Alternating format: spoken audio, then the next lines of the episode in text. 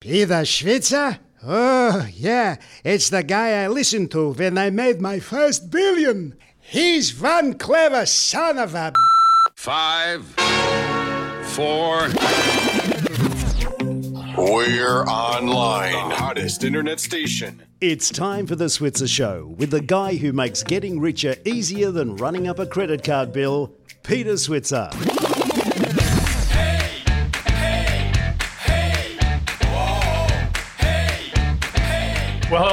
And welcome to the Switzer Show. I'm Peter Switzer, and as always, I'm joined by my erstwhile colleague. Erstwhile, what does erstwhile mean, Paul? I think it means Former? uh, learned, uh, but I'll I'll take any other. I think it um, might mean former, like yeah. erstwhile colleague. Anyway, my colleague Paul Rickard here, as always. How are you, Paul? I'm good, thanks, Peter. Into week four of the lockdown. I think we've just passed into week. This is the fourth week. Already, we've got um, you know people like the uh, National Rugby League uh, saying that they're coming back at the end of May. Go the Uh, leagues. go the leagueies, and I think a lot of people are sitting there at home saying, "When do you let us out?" That's right. they want day release at least. Anyway, so today's program, of course, is all coronavirus. You can't you can't escape coronavirus. I wish the ABC could do something apart from coronavirus. I am I am sick and tired Are they scaring the pants off you every night? Well, the they, rates, do. the That's all rates, they do the want to do is scare, scare the pants off. They're a scary organisation. but um, they went very quiet last week when uh, George Pell was. Um, uh, Yeah. Was uh, acquitted, I should say. Yeah. Didn't want to get political. I was actually going to talk about rugby league. Well, you know, you want to talk about rugby Yeah, league. yeah, yeah. I prefer the league over Pelly. Okay, say. let's. Uh, All right. It's one of the subjects to avoid. Is that right? Yeah, I think so. All right, so first, first of all, we've got you know, a very good rugby league coach and a really smart guy, Trent Robertson, the coach of the, the Sydney City Roosters. I always call them Eastern Suburbs Roosters, but they are the Sydney City Roosters, I think, uh, or the Sydney Roosters or whatever. But they're the Roosters. He's won the grand final in, for the NRL. For people who live in Melbourne who don't know what NRL is, it's the National Rugby League. They've won the competition two years in a And, row. tha- and that's these days, as it is in uh, in AFL. It's pretty hard to do. You don't Yeah. see many back to back premierships with a because of salary caps and all the things that the both the ARL and the AFL do to even the competition out. They want to make it as close as they can. So Yeah. it is pretty hard to uh, Yeah. win two years in a row. And he so, won his uh, first year as well, Paul. Uh, appointed in 2012, won the grand final as a rookie coach. Then has come back in two in a row. So he's pretty good. But So how are we linking him back to the coronavirus? well, the thing is this, you know, he I, I bumped into him. Um, no, you bumped. You mean you touched from one point I five bumped- meters? yeah, from Yep, you 1.5 bumped, or you did a little yeah. bump handshake. well, fortunately, he had his son Mm-hmm. uh, in a pram. So the pram created the 1.5 metres. But then I was pretty close to his son. But not, better not, we better cut that, um, John Brown. We better cut that. Anyway, the bottom line is uh, I met him on the day that the Rugby League actually said they're going to try and get back by the end of um, May. And so I asked him to come on to tell us about what kind of provisions are going to be involved? What's the likelihood that it will happen? And I also wanted to talk to him about the way he manages young people, because anyone listening to out there who's in, in any business know that they have a lot of young, great people, but manage them is very different than, say, managing people 10, 20, 30 years ago.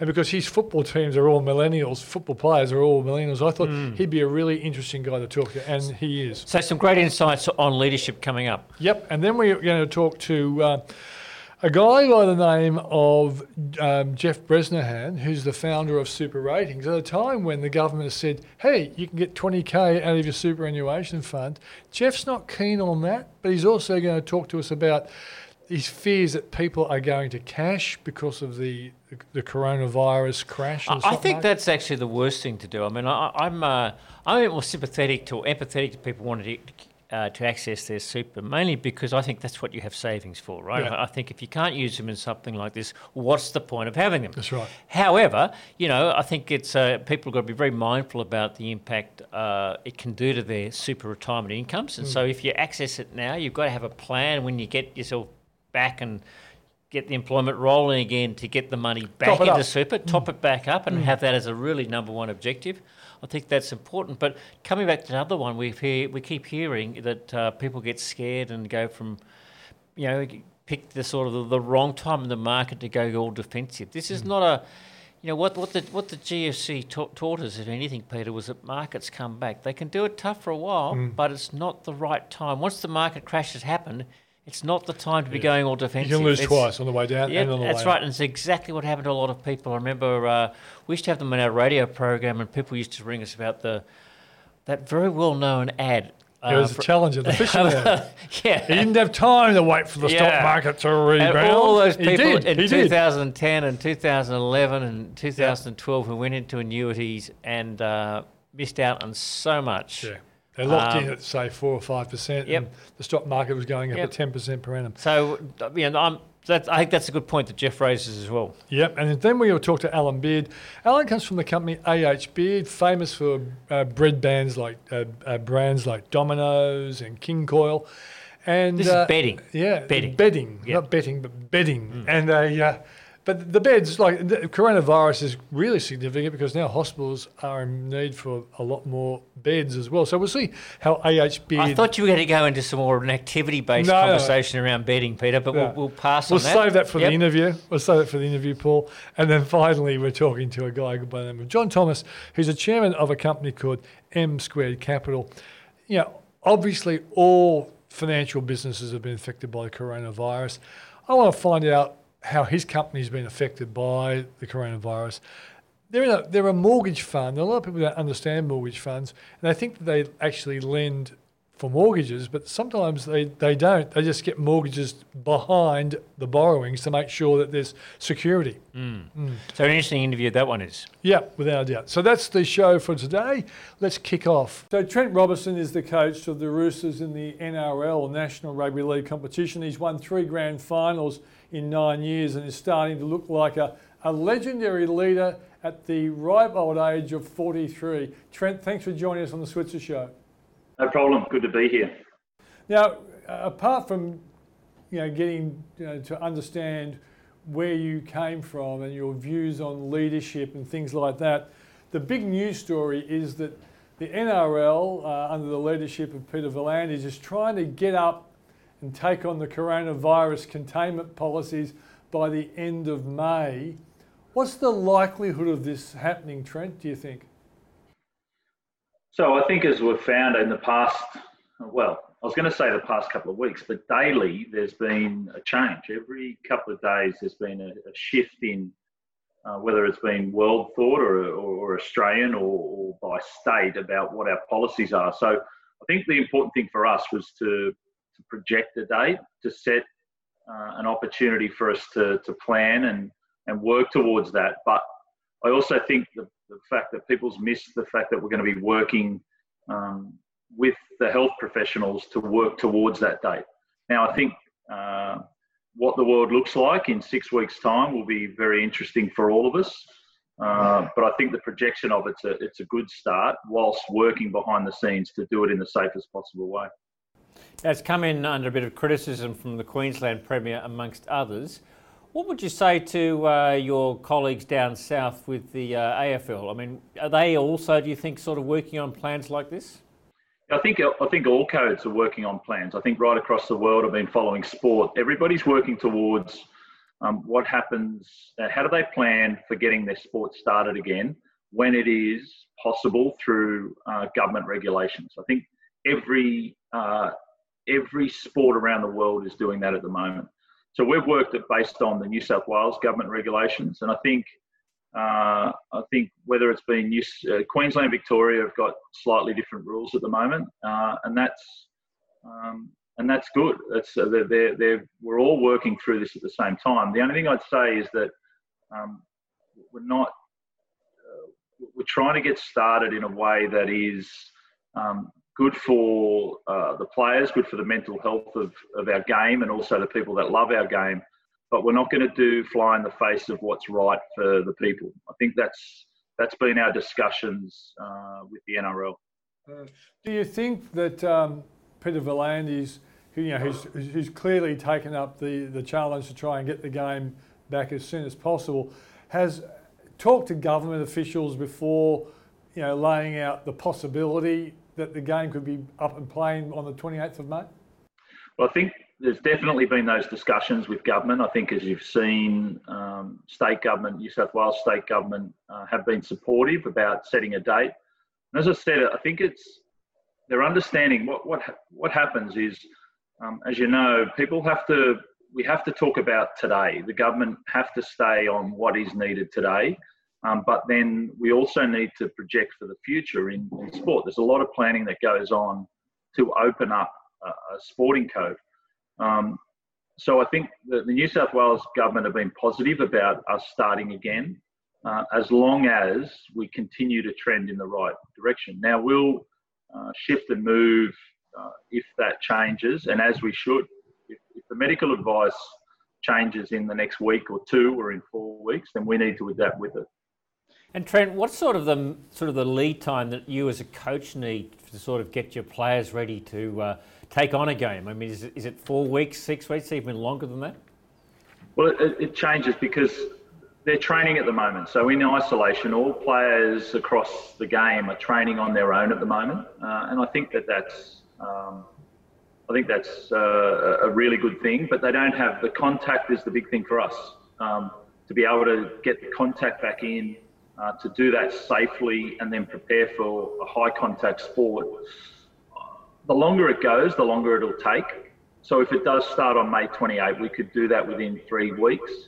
Um, if it does take longer, then we would need, you know, four weeks and then possibly five weeks to get to get them ready. But I would say anywhere between three and four weeks of team training uh, before we can start competition. So are you saying that you'd need three weeks before May 28, or you, if we started on May 28, the first game might not be until three weeks after? No, I, I do think that we'll need to get going uh, around the sort of the 6th of May, around that week, uh, to get started on May 28. Um, so that, that's when your team would sort of come together and come together as a group, and you'd be maybe in some sort of quarantine type environment, but uh, you'd be effectively the whole team would be training. Is that right? Yeah. So I think that's this is really important. Okay. So um, the, uh, and I understand, like, it, public opinion will be 50 50. You know, the people go, come on, I want the sport back on. And there'll people will say, well, why should rugby league start when other industries can't start? Um, and I understand both sides of the argument. I think for us, what we're saying is that we think we can do a really good quarantined environment. We're not, people think of the, uh, that it's a, it's the stars that want to get the game back on. It's such a big industry, and a lot of people a lot of the average Australians rely on rugby league uh, as, as, a job, as a way of life. Um, so I think that's important. But the thing that our industry has is we have two or three doctors that look after 36 players. So every single day, um, we have a doctor uh, at our environment that are that can put in protocols um, to quarantine and, and to, to best adhere to health regulations. And that's not possible in, in every industry. And we think we can do it really safely uh, in a way. And that's uh, and so that's what we'd like to do is to put um, some really safe precautions into it in the right possible way. Um, but then we would have to do that for two to three weeks before we start training.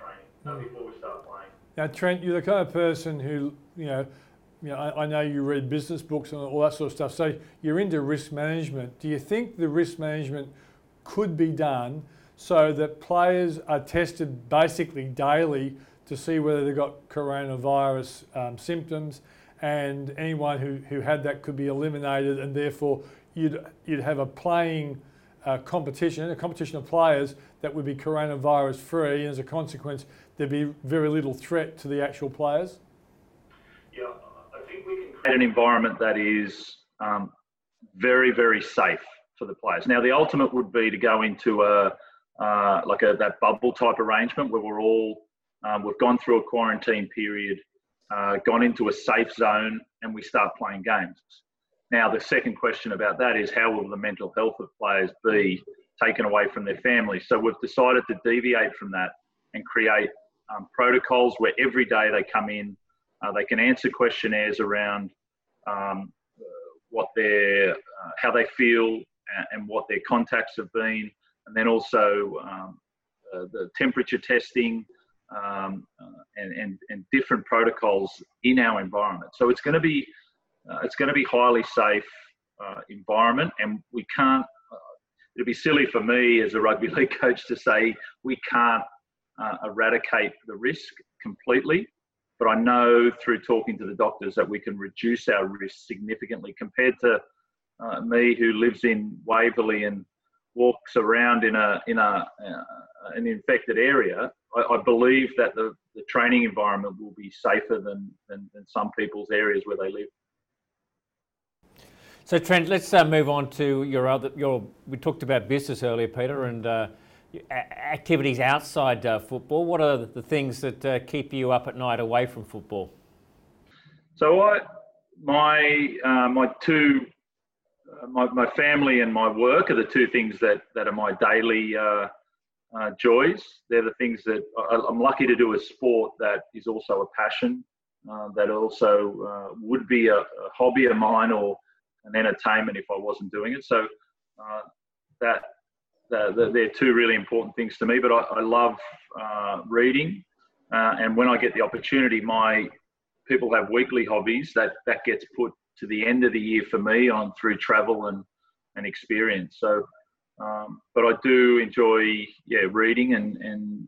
and discovering new things uh, is important for me to keep me active.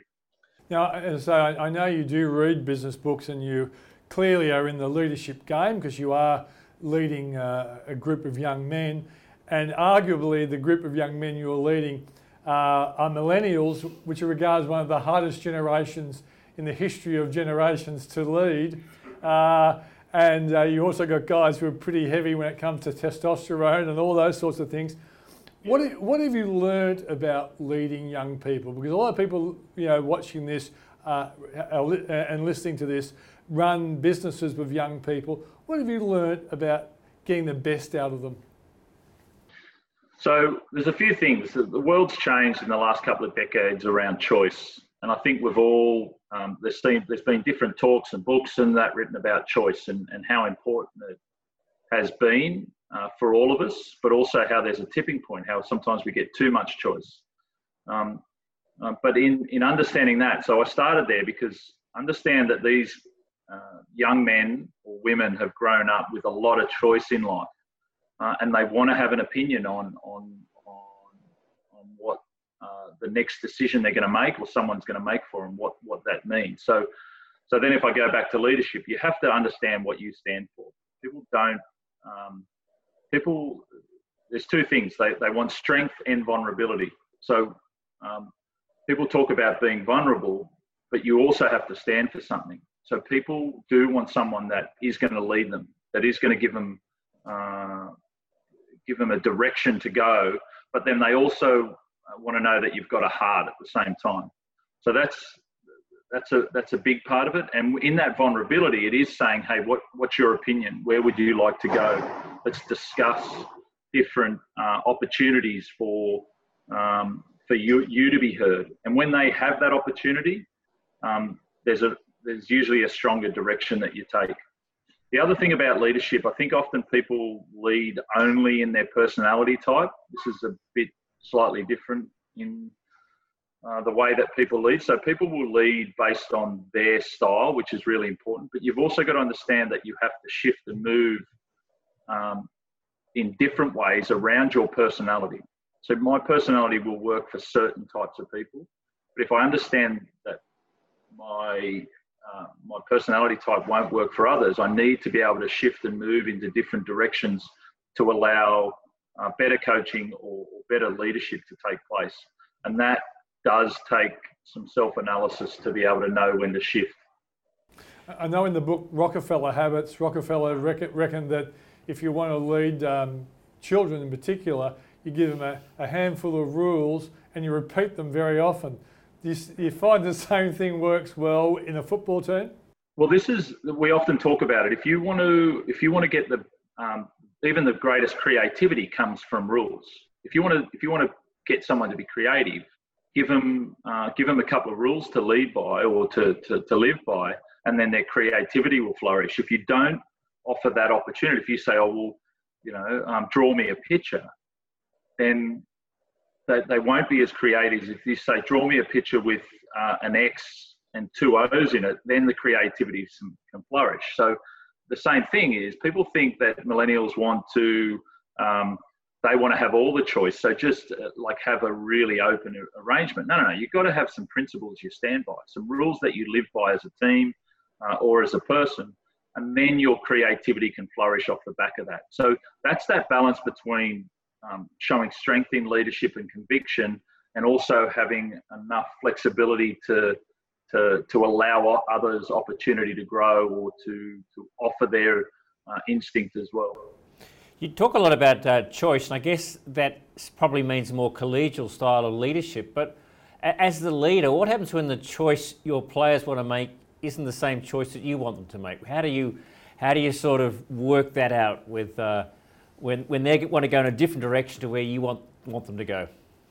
So uh, th- this is there's a couple of ways to answer that, but I'll, I'll, take one direction, whether it's on field or off field there's a there's a different one. If it's if it's off field, um, sometimes you're wrong. So sometimes you, with either in a split second or over the course of a day or two, have to reflect on why they um, why they've decided to go in that way, and then you go back to a couple of basic principles of your own, and you either say, "Yep, I agree. Actually, they they might be right," or "No, no, no, we're going to stick to this choice." Um, uh, and I've thought this out, and, and off field is uh, is, is usually much clearer. On field, um, you can guide them, but they're, it's their subconscious talking. So often what they, they won't, players won't sit at home and reflect all day like coaches will and come up with an answer. The best thing about asking a player about their on-field play, it'll naturally come out of them. And that's what, what comes out of them is their subconscious. And so in, in a game, that's what decides um, play is not something that they've gone in thinking about. It's something that's a natural instinct to them. So often what they say uh, is going to come out anyway. So you can decide to try and change direction, and sometimes you need to guide them. But I often allow a lot more choice on field around our strong principles that we've set up at the start of the year, and then the, the players can take you on a journey because they're much smarter than us. And, and, the players presumably have to sign up to your principles. They're, they're, they're mutually agreed. Is that correct? Or? Yeah, so there's, there's the, the framework or the foundation work, which is often thought out by coaches, adhered to by players, and then it organically grows uh, over a period of time, and then they become one. The, the, like Jake Friend or Boyd Cordner um, own and believe in those principles as much as myself and Craig Fitzgibbon as coaches. So they, they, there's no, we don't, we, we all have ownership over them now. Um, but then the way that the team plays on the back of that, um, um, Boyd and Jake uh, will have more choice on field than what I do. You know, my job is to keep them adhered to foundations that are going to keep them developing as a team and as players. But their growth is decided on the choices that they want to make on field. And because this is a, a, national program, Trent, I must ask you the question because our Melbourne friends can be very anti or uninformed about the NRL. Is there an AFL coach that you've learnt a lot from, um, you know, being a leader of footballers? Yeah, I've studied a lot uh, uh, of coaches. Now, two that I've I've spent a lot of time with John Longmire at the Swans. We've travelled together uh, studied together. So I really, um, there's a lot about the foundation of their their culture that I've really enjoyed talking to, um, uh, and that that was a, a big part of, um, uh, yeah, the, we've, we've, swapped so many ideas over the last seven to eight years. It's been really enjoyable. Mm. and I was lucky enough to spend some time with Bomber Thompson down at uh, Geelong uh, when Tom Harley was captain, and a really uh, completely different style of coaching. A really, uh, and I think he shifted just before I got there as well, um, but more of a creative sort of uh, open guy with the way that he coached. So I was really enjoyed uh, watching that as well. Well, Trent, thanks for joining us on the program, and we wish you a lot of luck. And uh, let's hope you can make it three in a row. That's the plan. Appreciate being on, guys. Well, it's time in the show when we do uh, an ad pull from the, our sponsor. And of course, the sponsor is always Switzers nowadays. So, how about we talk about the book? The that, book, the really fantastic book, which has got that title. Uh, what's it called now? Join the Rich Club, I think it's called, Paul. It is called Join the Rich Club. I, Who I was think the author? Well, it's 1P Switzer Esquire. So well named for a money book, isn't it? Switzer and Switzerland. Yeah. I, I hope our listeners have picked that one up. Well, look, I, I, Born actually- to do money. apart from being a great book, we have a fantastic offer, Peter. Now, we ran this over Easter. We got a fantastic response. We're going to hmm. keep it going for the listeners of the podcast. Yes. Normally, this book would cost you, it's not a big sum, would cost you $24.95. Yeah, That's normal, right? Yeah. And we're knocked 30% off. And we've knocked 30% off to some number I can't rapidly calculate, but uh, it's probably something Yeah. like $16 and something and a few plus cents left over, postage, plus postage. But if they go to our website, they actually see what the, the, But the it is price is. thirty percent uh, off. It's and it's only because we had such a good response over Easter, and we uh, want to reward our podcast listeners. Yeah. um, that we're continuing the offer, but you've got to hurry because. What do they say? You know they ads with the Bing Lee family get Yeah. they, they- Limited offers. limited offer because you won't be in your job anymore, or you're not really allowed to offer this, or Yeah. you know, you know, you'll be in big trouble with the real boss. Yeah. we Yeah. won't go there. Yeah, will we? won't go there. Yeah. it could be called sexist if you just start Yeah. talking about that. Anyway, so the bottom You're probably line in trouble is, already by Yeah. doing this, right? The we, didn't, we didn't get clearance. That's right. The summary is go to switzerstore.com.au for the cheapest investment in getting rich I've ever seen in my life. Well, the coronavirus has put superannuation under pressure, and it comes at a time when the latest performance from super funds uh, is out there for us to have a look at. To um, cover all these important issues, we've got Jeff Bresnahan, who's been the founder of superratings.com.au. Jeff, thanks for joining us. Uh, pleasure, Peter Paul. All right, mate, let's kick off with the performance of super funds first. Um, what's, what's been going on there? Oh, look, they obviously got belted around in, in February. Um, they bounced back a bit in, in April. Oh, sorry, in March, but they bounced back reasonably well in uh, in April. Um, to the end of March, funds were down around 9% for balance funds, down around about 9% for the uh, calendar year. Uh, sorry, for the month and, and 10% for the calendar year. So um, the 12 month rolling period down about 3%. And look, overall, you've basically given up your earnings since about January last year. So it looked really bad on paper for a little while, but Yeah. markets have bounced back and, and they're- they're in a reasonable position at the moment. So it's been a tough uh, first quarter, but uh, over 10 years, the returns still look okay. Is that right, Jeff? Yeah, absolutely. The, the returns over 10 and, and 7 and even 15, they're all up around 6%. And the thing that we sort of uh, conveniently forget these days is that inflation over that same period has been pretty much less than 2. So, you know, we've, we've had a net return or a real return of about 4% per annum through a whole series of things, including GFC, including uh, obviously COVID 19. Um, and yet they're still, they're still there and they're still batting away and they're still providing um, you know, excellent retirement benefits. Now, these are returns across the industry, uh, Jeff, and uh, I appreciate that. But let's just talk about some of the impacted. Uh, some industries have got hit harder than others, and uh, I guess retail and hospitality and, and a few at travel. Um, uh, should there anyone have a concern about particular funds out there because of what's going on with uh, in different industries at the moment? You- You're talking about liquidity there?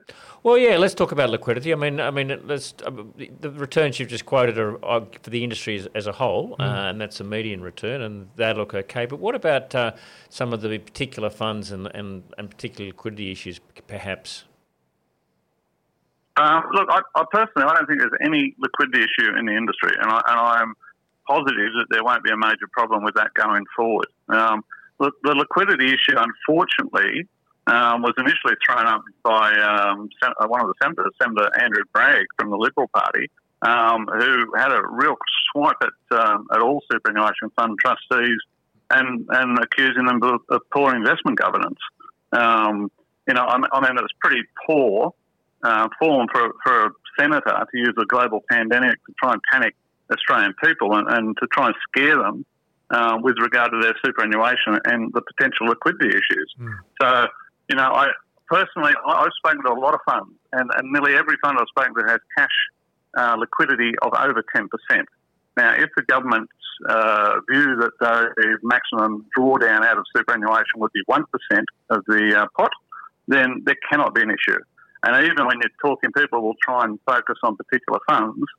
And, you know, if they're five times the average in terms of the drawdown, there's still not going to be an issue with liquidity. So personally, I don't see it as an issue. Um, I find it, you know, really poor form from Senator Bragg, who may well have um, a hidden agenda here on superannuation. I think he showed his cards before.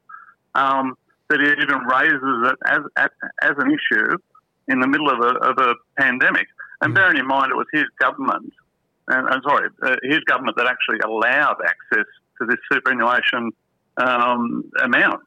You know, we've had bipartisan governments for 28 years enforce on trustees the fact of the sole purpose test. And the short answer on the short sole purpose test is that trustees have to act in the best interest for people's retirement benefit.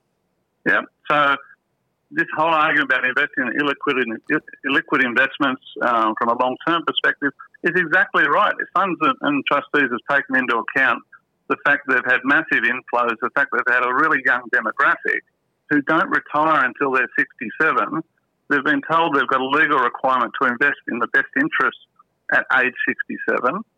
And now that the government springs the gates open in a different way, and this senator and, and sorry, some of the media has piled on as if there's a major drama here. I, I just think it's really poor. So, Jeff, you know, I, I won't underline how youthful you are because that would be unfair, but you've certainly been around for a long time and you remember some of the, the stories in superannuation. And I remember uh, the Motor Traders um, Super Fund was a, a, terrific fund, but it got caught out when it had too many um, properties in its fund and its performance really went off the ball there for a while.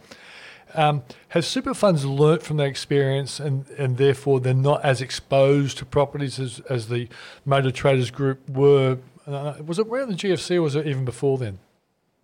It, it was during the GFC, and they had uh, upwards of 40%, closer to 50% in, in um, alternatives, mm. and a lot of it was, was direct property. Um, there was some infrastructure in there, a lot of private equity. A lot of the funds in the run up to the GFC bought stupid private equity. Mm. Um, it was just everyone said, "Oh, we have to have ten percent in private equity," so off they went and bought it, irrespective of the quality of the asset. Now, think funds have learnt from that, and the quality of the alternative assets that you see in a lot of these funds these days, you know, and it's, it's a lot of the big funds, the 50 billion plus funds, they are airports, you know, they are toll roads. There's a whole series of infrastructure that the capital required for these sort of investments you know, really can only come from Australia's major super funds and obviously international money as well. So it will be interesting to see at the end of this whole COVID 19 issue who's going to be there to recapitalise Australia. And you know what? It's going to be the super funds because they did it after the GFC. They're going to do it again after, COVID 19. There is strong, or still are strong, um, inflows into these superannuation funds. Now, clearly, some in some industries will have taken a hit in terms of their flows, but the flows are still positive, and therefore there's still money to be invested um, and used in appropriate ways for the Australian economy. So, Jeff, just coming back to the uh, government's uh, earlier release of up to $10,000 this year and $10,000 next year if you've been impacted by uh, the coronavirus. Um, it sounds like you're not a huge fan of that. I'm not. You know why? I, I think it's quite ironic that the government has allowed probably the lowest socio-economic parts of, of, of, the country to rescue themselves. So, you know, the people that are dealing most in need of this money are those um, that don't have much. So, what little they had put aside, managed to put aside for, for their retirement, is now open to them, and obviously they're going to rip it out. And you can't um, say that's the wrong thing to do. People will need access to capital. People want to feel comfortable. You know, they don't want to be scared about where, where the next dollar's coming from. So I support it in that way. Mm-hmm. Um, what I don't support is obviously when you know you do have guys like uh, you know, Andrew Bragg piling on and trying to make a big deal of it. Yeah. Um, and the other thing is, it wasn't that well thought through. I don't even think the ATO knew that that was going to be announced the night it was it was announced. Um, interestingly, it was the first thing to be announced. So clearly, people thought, "Oh, well, I've got this grand or ten grand at the time, which I can grab." Now, since then, the government's released a whole heap of measures, so JobKeeper, JobSeeker, etc., etc., which is really going to um, settle things down. There's been 600,000 pre-registrations for super. They are not registrations. The government, the ATO still hasn't got the form sorted yet. So that 600,000 may translate into, into withdrawals. It may not. In fact, it's probably going to be slightly lower. So on those numbers, the numbers, you know, they're not big numbers coming out of the super funds. But look, overall, I support what the government's done in, in an emergency situation. They've probably done it in the wrong order, and that is they went super first and then JobKeeper, JobSeeker. Well, I'll, I'll eventually make you buy a very expensive bottle of red wine. We'll argue over that one, Jeff. But the, the, the, What uh, uh, over the over the order they did it, or Yeah, no, no. I I think I think the the highest priority was to stop the economy going into a serious recession, and I think that's why they went for that. And uh, I think younger people can catch up. And, and I think governments in the future will raise the superannuation levy from 9.5 to, to a higher level. So those people will catch up over time. The, the, the people, I guess, in their 50s with very low balances, they're the ones that Jeff's argument, I think, Yeah. really stands. I, I, I think Jeff's point's more though that the government, when it did its first package, probably wasn't expecting it was going to have package two and package three. Well, they didn't think it was going to be as bad as it ended so, uh, being, you know, it went for super first, and Yeah. I think Jeff's point maybe that should have been the third. Look, package, don't defend Jeff. Like, Jeff can I'm defend not- himself, yeah. Yeah, but this is one area where Well, I, I, don't, I don't agree with some other comments, but let's go. All right, so th- th- this is one area I, I think you are worried about is lots of people switching from, say, a balanced Mm. uh, super fund into cash. And it's one of the downsides that we all have this online connection to our super funds because in the good old or the bad old days, people wouldn't have been able to switch so easily, would they, Jeff? No, that's right. And, and there has been you know, the influx into the call centres immediately uh, after the whole COVID 19 beginning was massive. So, you know, the super funds had to deal with a lot of things. A lot of it was to do with switching. Um, obviously, a lot to do was, was early access as well, but there was a lot of switching, which we saw in the GFC um, in, in two particular funds. I remember up to 25% of people switched to cash. And you know what? They missed the the, The rebound. um, kick up. Yeah. Yeah. the rebound, and, and it was really really disappointing. And um, you know, the financial planners have a, have a, a major point here that you know they're trying to get simple advice to Australians at, at these critical times, and they can't because you know the cost of actually providing simple advice is out of this world.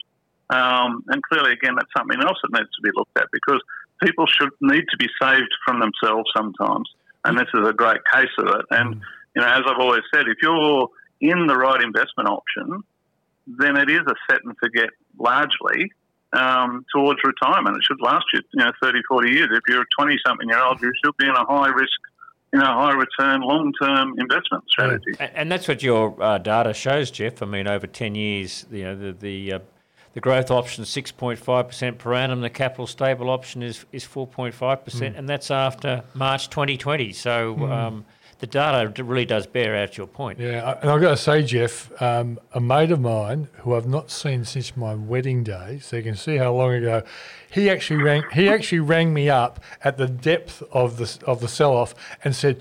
Switz, should I go to cash? He actually asked that question. And I said to him, What are you in? He said, I'm in a balance fund. And I said, I can't give you advice, but if I was you, I would not go to cash. So he hasn't rang me back and said, Well done, Switz yet, but I'm sure he will one day. That's true. All right, mate. Well, thanks for joining us on the program. Is there anything else you'd like to throw in uh, around the, the, the whole superannuation issue as you see it right now? Um, look, the only thing I'd say is um, there seems to be, for whatever reason, um, a bit of a pile on onto some some segments of the, of the superannuation system. And you know, there was a, I think Tony Shepherd, um, whoever he is, came out the other day and started talking about trying to um, cease the, the superannuation uh, guarantee contributions, these sort of things.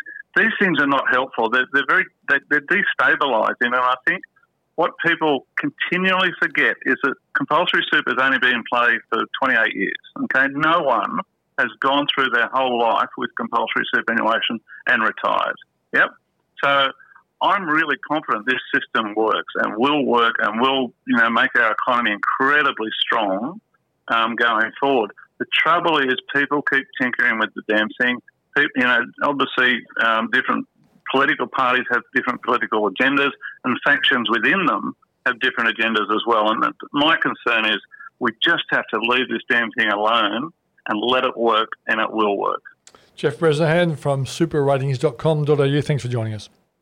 Good evening. Thanks, gentlemen. And of course, that was Jeff Bresnahan from the company superratings.com.au. And you can go there and you can actually see what have been the best performing funds. Paul, what are we going to do an ad for now? We can't do the book again. We can't do the book, although it is 30% off, switzerstore.com.au. But a second ad, Yeah. because it is different, Yeah. uh, is of course the Switzer Report, which is our foundation um, publication. comes out uh, Monday, Thursdays, and Saturdays. And we try to help the self directed investor make the right call, find the right stocks, do the things they need for their portfolio to meet their investment objectives. So we're not we're not trying to do it for you. We're just trying to help you. And uh, Yeah, and we access people who We think access- about stocks 24 7 and they share their insider views, not insider on the company, but their insider investment knowledge. And, and not just stocks, Peter, because there's a whole lot of other things to invest in, but also there are other issues around structures and, and getting things that are right and making sure you've got the right uh, understanding all the rules in terms if you it tools you up to be a better investor. tools you up to be a better investor, and that's what we want. We want healthy, successful investors, rich. rich. Not poor investors. Not that would not be good for the reputation. Hey, those guys create poor investors. You couldn't run with that, could you? You couldn't have a book called. Uh, Join the poor club. you could have a book called Join the Poor Club. That'd be a funny that book. could be a bit of a what do they call it? Yeah. Um, well, it's not satirical, but um, I know the word I'm thinking of anyhow. Uh, it'll come to me later, I'm sure. Anyhow, now the Switzer report to get access to that. In fact, you can actually take out a trial if you want to. Yeah, free trial. report.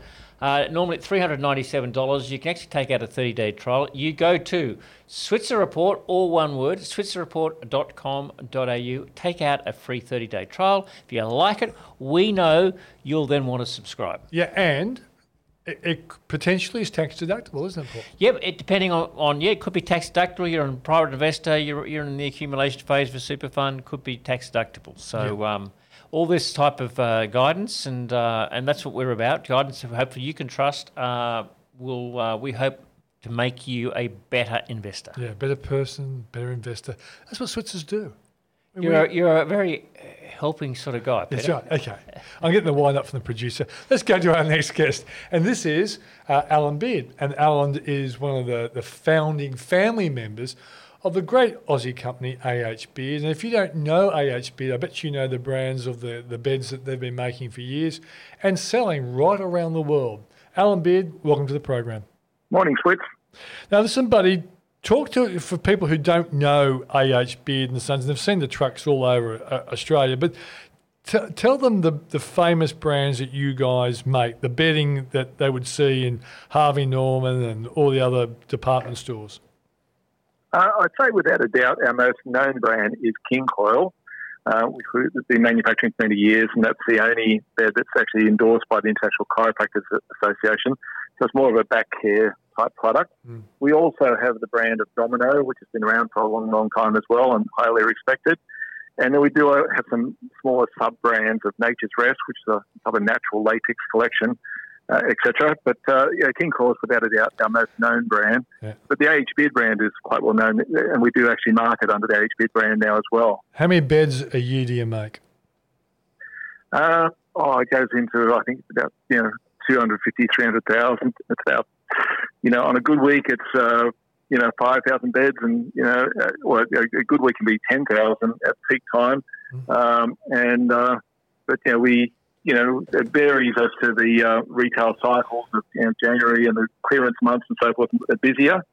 Um, and uh, as you know, we've been fortunate. We've expanded into export to China, to South Korea, to um, you know even countries like Papua New Guinea, uh, Thailand, and that's been uh, you know, quite beneficial for our business. So, a lot of people have had a lot of pleasure on your beds. we like to think so. Um, Of all kinds of used to- pleasures, sleeping and playing with children and all those sort of things. My colleagues are giving me funny looks at this point in time. Yes, Allyn, I'll, I'll bring it back to the straight and narrow here. Um, Ask him about the most expensive No, bed they've sold, I- Paul. Well, I could do that. That's what I'm going to go back to. You mentioned um, peak selling period. Are there peaks for beds, or is that around the retail cycle? Uh, it's around the retail cycle, but I think uh, when you've got the big sale periods of January and uh, June, July, is people are out in stores more often. Um, it's also a product that usually requires both husband and wife to be available to go shopping together for.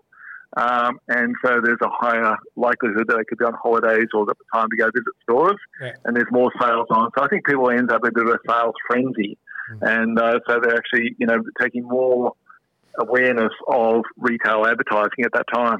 Yes, okay. So, what's the most expensive bed you've ever sold? Um, well, our signature collection, which is completely handmade, hand tufted, with all the best ingredients of you know merino wool and alpaca, uh, cashmere and silk and so forth, and it takes a couple of days to make just one mattress.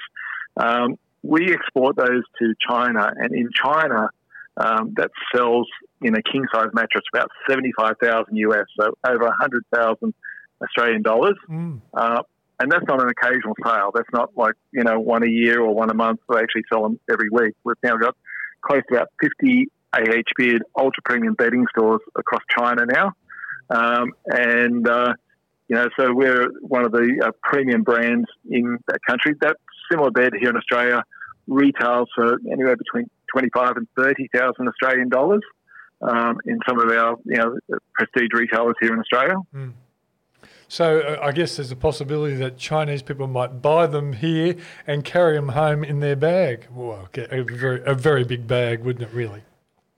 Oh, definitely. We've had we've had examples of, um, you know, they're quite sophisticated shoppers and they do their research, and when they find they can buy it cheaper here and ship it, we have had um, stores notice that had regular customers coming in and buy them, and we had to try and you know that undermines our retail partners in China, um, and so we've got to try and protect them where we can, type of thing.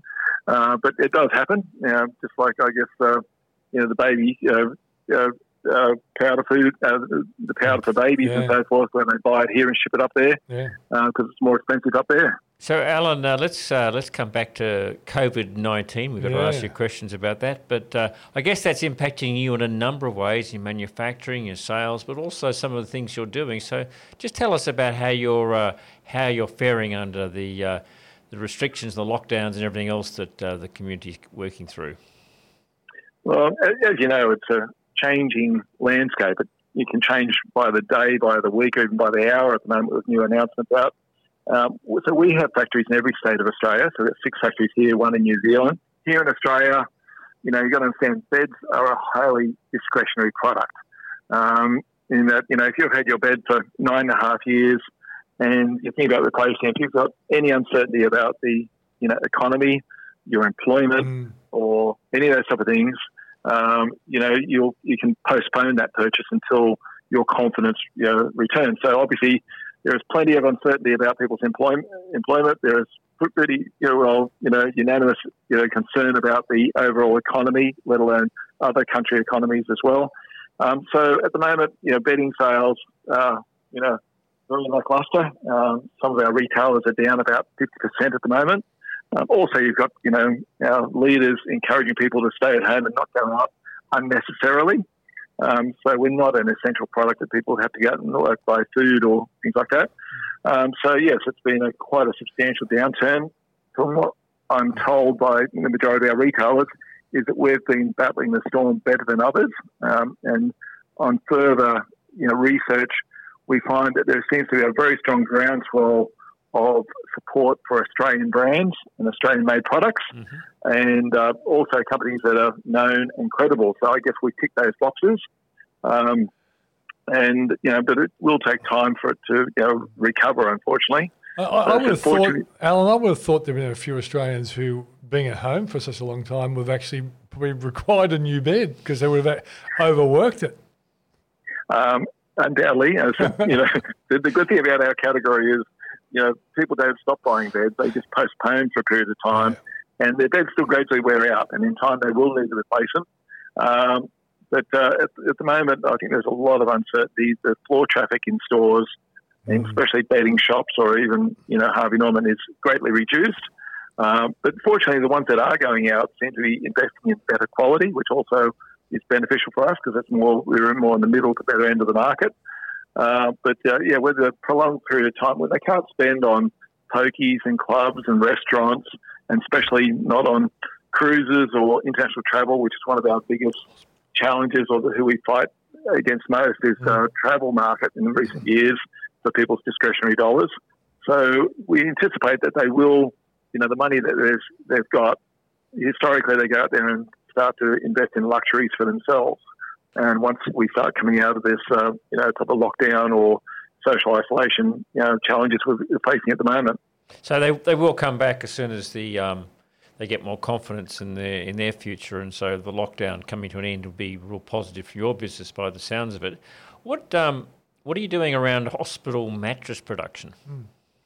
Well, fortunately, we've been successful. We've uh, only just about a week or so received our first order. We don't normally make hospital mattresses, but it's one of the things with we've got the uh, manufacturing capacity to you know, make hospital mattresses. We were working on programs for the aged care and nursing home market, and so we already had a lot of the you know, skills there.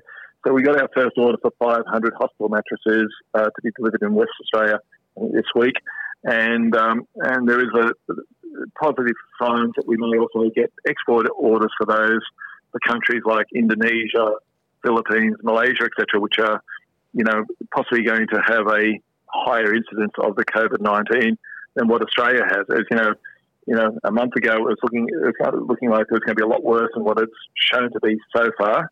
Um, but I emphasise so far, um, and that we wouldn't have had enough hospital beds. Now it looks like we must we may be able to get by because we're flattening the curve.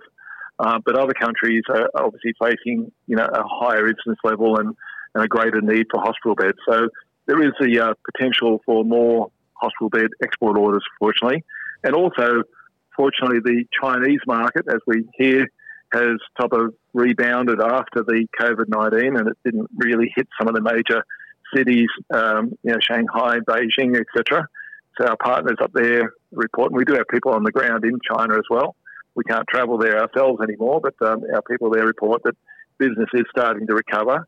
Uh, but once again, it's a luxury item, and possibly the emphasis uh, could be on other items first. Mm. And, and the other one is Hong Kong's bounced back very, very well.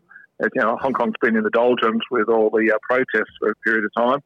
Then when they went from that straight into uh, you know, the COVID 19, uh, but they went into it and then out of it fairly quickly by most country standards. Allyn, thanks for joining us on the program. Well done. Are you? You're welcome, guys. And that was Allyn Beard of AH Beard. So imagine that you're the chairman of a business during the coronavirus where you're getting money off people and you're lending it to uh, business people who then put up their property as security. Imagine how you might feel if you're in that position. Well, my next guest is exactly in that position. His name is John Thomas. He's the chairman of a company called M Square Capital, and we've interviewed the CEOs uh, or the founders of um, M Square Capital before. But now we want to talk to the guy who's right at the top who has to take him on board all the curveballs that are being thrown at the business. John Thomas, thanks for joining us. My pleasure, Peter. So what's it like, mate? You, well, you got a fantastic head of hair for a bloke your age, so you clearly haven't lost any hair uh, over this coronavirus, like I have.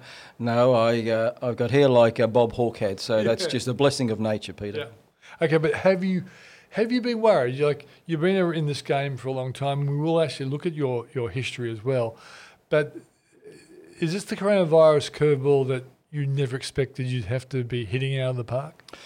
Look, I've had to work through and live through some difficult crises, but this one has everything in it. It's the worst I've seen hmm. for mm. people and for business. Mm. And, that's, and that's because we've had to close down. Absolutely. And like September 11, Y2K, SARS, uh, GFC, provided your business wasn't going out backwards, you still could go to work and people still could go to restaurants and pubs. That, that whole vibe of an economy has been just rattled by this pandemic. Absolutely. And of course, on top of what you just said, people have either lost their jobs or been stood down or taken a fairly significant haircut, Mm. hence the $320 billion stimulus package. Yeah. Could you believe a stimulus package of that magnitude? I still find it hard when I get up of a morning to say to myself, $320 billion in Australia. But it was necessary, Peter. Yeah, we're lucky in a sense that the government bit the bullet. 'Cause I, I know um, when the first signs of a coronavirus was coming, I was interviewed on Sky News, and they said um, two weeks ago you thought we might need uh, a budget sur- a deficit of about two billion. What do you think now, Peter? I said, oh, maybe four, maybe six. the, the magnitude, like, but none of us expected closing downs, lockdowns, and all this sort of stuff. This is this is unheard of stuff, isn't it? It is unheard of when people ask me, and almost in disgust, I say, as there is good cholesterol and bad cholesterol, there is good debt and there is bad debt. For today, this is good debt. Yeah. Because if we don't take it on board, we will literally collapse. That's right. And the interesting thing I I think also, uh, John, which a lot of people haven't thought through, is that this is the magnitude of the offering, given the fact that we may well be in, trouble for six months. If it's a four month problem, then the government doesn't have to spend all that money, but they've earmarked to spend that money if it's needed. Because ultimately, if someone's out of work for three months rather than six months, well, then JobKeeper is only going to be relevant for three months rather than six months. Therefore, the government doesn't have to spend all that money. Yeah, That's absolutely correct. And whilst there's not much evidence at the moment, Wuhan, uh, as of two days ago, has lifted all restrictions. And if you recall from news articles, they started to get into trouble with the virus in late December. So that's about three and a bit months. So if that's any guide, yes, I think we should be out of this late May, early June. What have you guys done as a board as a consequence of the coronavirus? Because obviously, your executives, um, the guys who we've interviewed here before, um, they would be doing their stuff, but the board's role is also to give them guidance. What, what are you guys coming up with? I guess in no particular order, three things pop out. Firstly, we have had a full review on the lending that we might continue to do in this crisis. And without sounding harsh, we wouldn't lend to anybody that was directly affected by the crisis. So Mm. A the- travel agency, a travel agency, you know, um, A restaurant. a restaurant. But there are, for example, manufacturing. If I can just draw on that, Woolworths and Coles and Aldi and many dentists and many doctors are all after plastic perspex screens. Yeah. One of my closest friends works for one of these companies, uh, and he said they've actually doubled their staff. So, as an example, if a company like that came to us, Yeah. wanted finance for business, and had the proper security, that's what we would do. Okay, and for those people who don't know what M Squared Capital does, what is proper security? Proper security is always real estate, Mm. a registered first mortgage, uh, and in M Square's case, it must be an improved property. In other words, it must be a house Mm. or it must be an industrial property, and we would take a first mortgage over that to no more than 65% of the value So of the they can't come in with with uh, debt against that property. It has to be clear of it. Anyway. Not at all. Okay. Not at so all. it gives you an idea of who you're lending to. Let, let's now um, give a history of of who you are. Uh, and I, I don't want to go back to your school days or anything like that. you know. They were my best days, but I, I bumped into you when you were managing uh, the Howard uh, Mortgage Fund. yes. All right. Was that the correct name of it? Yes. Howard Mortgage Fund. Yeah, and I, and I happen to know Brett Howard as well. Um, and then that rolled into Challenger. Yes. And, and what was your function at that at that company? I was flattered by all the fancy titles I had, Peter, but effectively I was the one running the fund. Um, and when I joined Brett, the fund had just been established. Uh, and from then right through to the time when Challenger it and I eventually left. So 86 I started, 2003 I left. The fund was just touching uh, $3 billion, the biggest in the country. And, and what was the typical the typical um, transaction that that fund was powered upon? It was typically lending to small to medium enterprises. Even when we were two and a half billion, our average loan size was still under three million dollars, and so it was to provide money to enhance small businesses, uh, and that business would offer a mortgage over improved property, quite often a director's home or a weekender and or the factory. So, so basically, what M Square Capital has done is exactly what Howard did. yes. Yeah, I see. If it ain't if it ain't broken, don't fix it, Peter. Mm, yeah. Um, so, you've therefore you've been through the GFC. Yes. You've been through Y2K. Um, even young enough to be the '87 crash. 87 crash, the Yeah. 90 recession, SARS, all of it. Okay. so, so I guess a lot of people would be wondering how long do you think it'll be before normalcy returns to your business? Because your business requires people feel comfortable about property and house prices. Now, this makes question what you think will happen to house prices, but um, how long do you think before normalcy comes back? I think it all depends on how long we're in this social isolation period, as we discussed before. think they call it suppression now, isn't Suppression, Yeah. yes. What's in a name. Peter? Yeah. Um, my view is I would hope that by mid mid June we're moving out of this, and I think the minute we do, and as it were, our front doors open, people will go out and start to spend.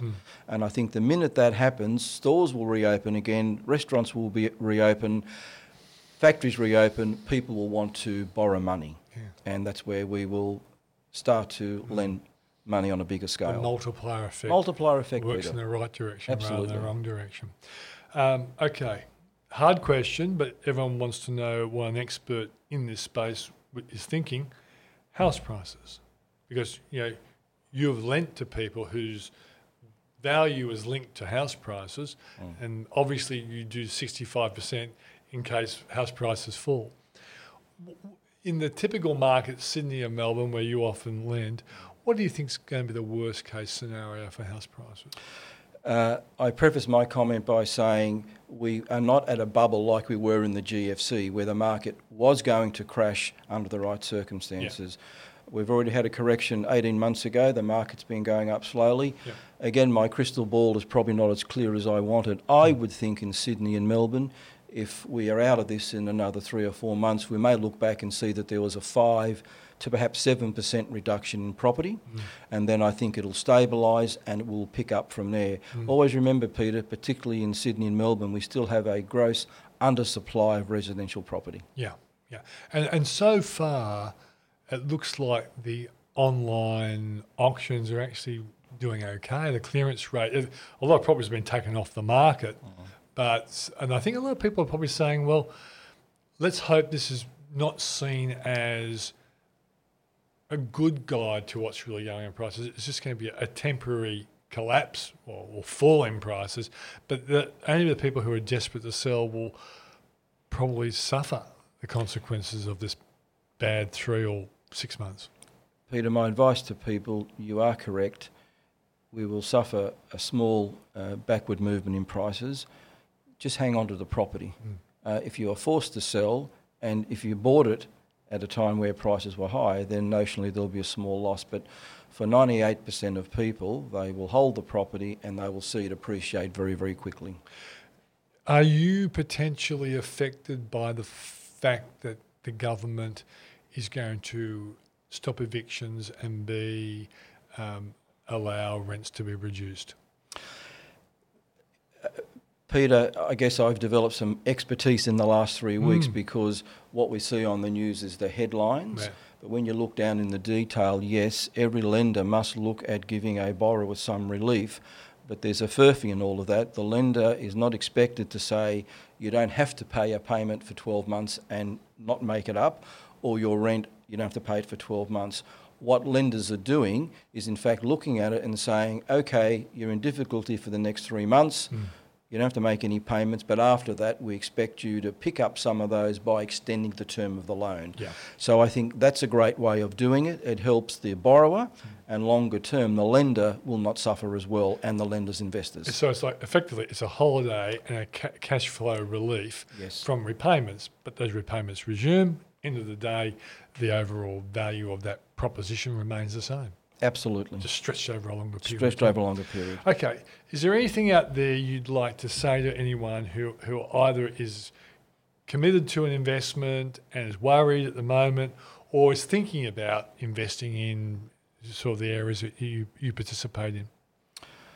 what I'd say to people is to make sure that you check everything out thoroughly. Uh, I wouldn't be lending to a business short term that is affected by the virus. We mm. spoke about restaurants and travel, but there are a whole raft of other businesses that are doing as well, if not even better. Mm. Now, we were approached the other day by no names, no pack drill, someone who was in pet supplies. And you can believe this or not, pet supplies is an essential industry. Yeah. And they And, and people are buying pets at the moment, aren't and they? so, again, as a result of being at home, people are spending more time with their pets, so therefore more money on them, and people who don't have pets are buying them. So, we are looking at a loan application at the moment for a pet supply store. So, that's important if you're an investor to look at that. Also, look at the processes the manager has to cover off all the other risks the property uh, and the borrower's capacity to repay. Okay. Well, John, thanks for joining us on the program.